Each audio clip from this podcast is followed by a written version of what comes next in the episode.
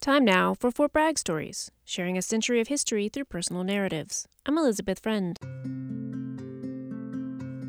Fort Bragg Stories is a collaboration between W U N C's American Homefront Project and the Fayetteville Observer. In the fall of two thousand one, Shelley Alltop Miller was living with her husband and two children at Pope Air Force Base.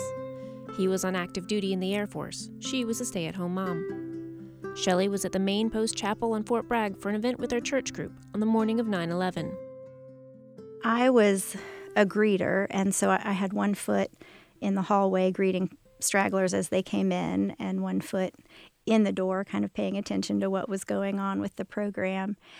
And all of a sudden, cell phones started ringing throughout the crowd of women, and they were answering their phones. And it was bizarre because so many of them were going off at once. So there was sort of this hushed silence, people whispering, bewildered looks, confusion. And then it was like time stood still. At the same time, because I also had a foot in the lobby, there was a, a screen on, a T V news was on, and there was um. an Army uh, cadet out there. He was saying, oh my gosh, oh my gosh. And so I, I looked at the screen and I could see the airplane hitting the tower, and but I didn't really know what was going on and how that related to what was going on in the room. After about five minutes, it became clear that uh, women were getting calls from their, their husbands. And so women started stoically gathering their things, going to pick up their children, and and leaving. Uh, I did not have a cell phone, so while all this was unfolding, I'm I was also thinking, I don't know what my husband's role in this will be.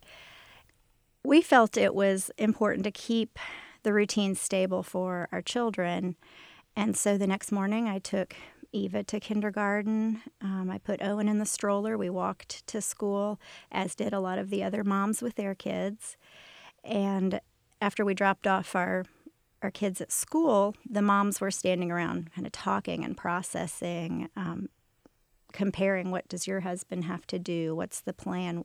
How are you impacted by this? Did you know anybody in D C and New York? And, and a lot of us did. We ended up, well, why are we just standing here? Let's walk. So we started walking with our strollers. Some people had double strollers.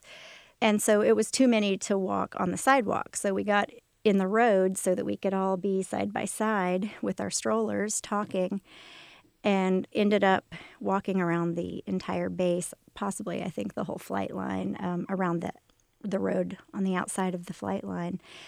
And jokingly said, we're the stroller brigade, um, named ourselves that because, you know, we can't we can't do much, you know, to help what has happened, but we're here to take care of the home front and to keep things stable for our children and our husbands as their lives are um, being turned upside down. I think the important message that as moms we were we were trying to promote for our children is is the strength, the resiliency, binding together with other people, and we're we're going to keep going. We're going to get through this. And so there was such a sense of community there um, in those days that followed nine eleven.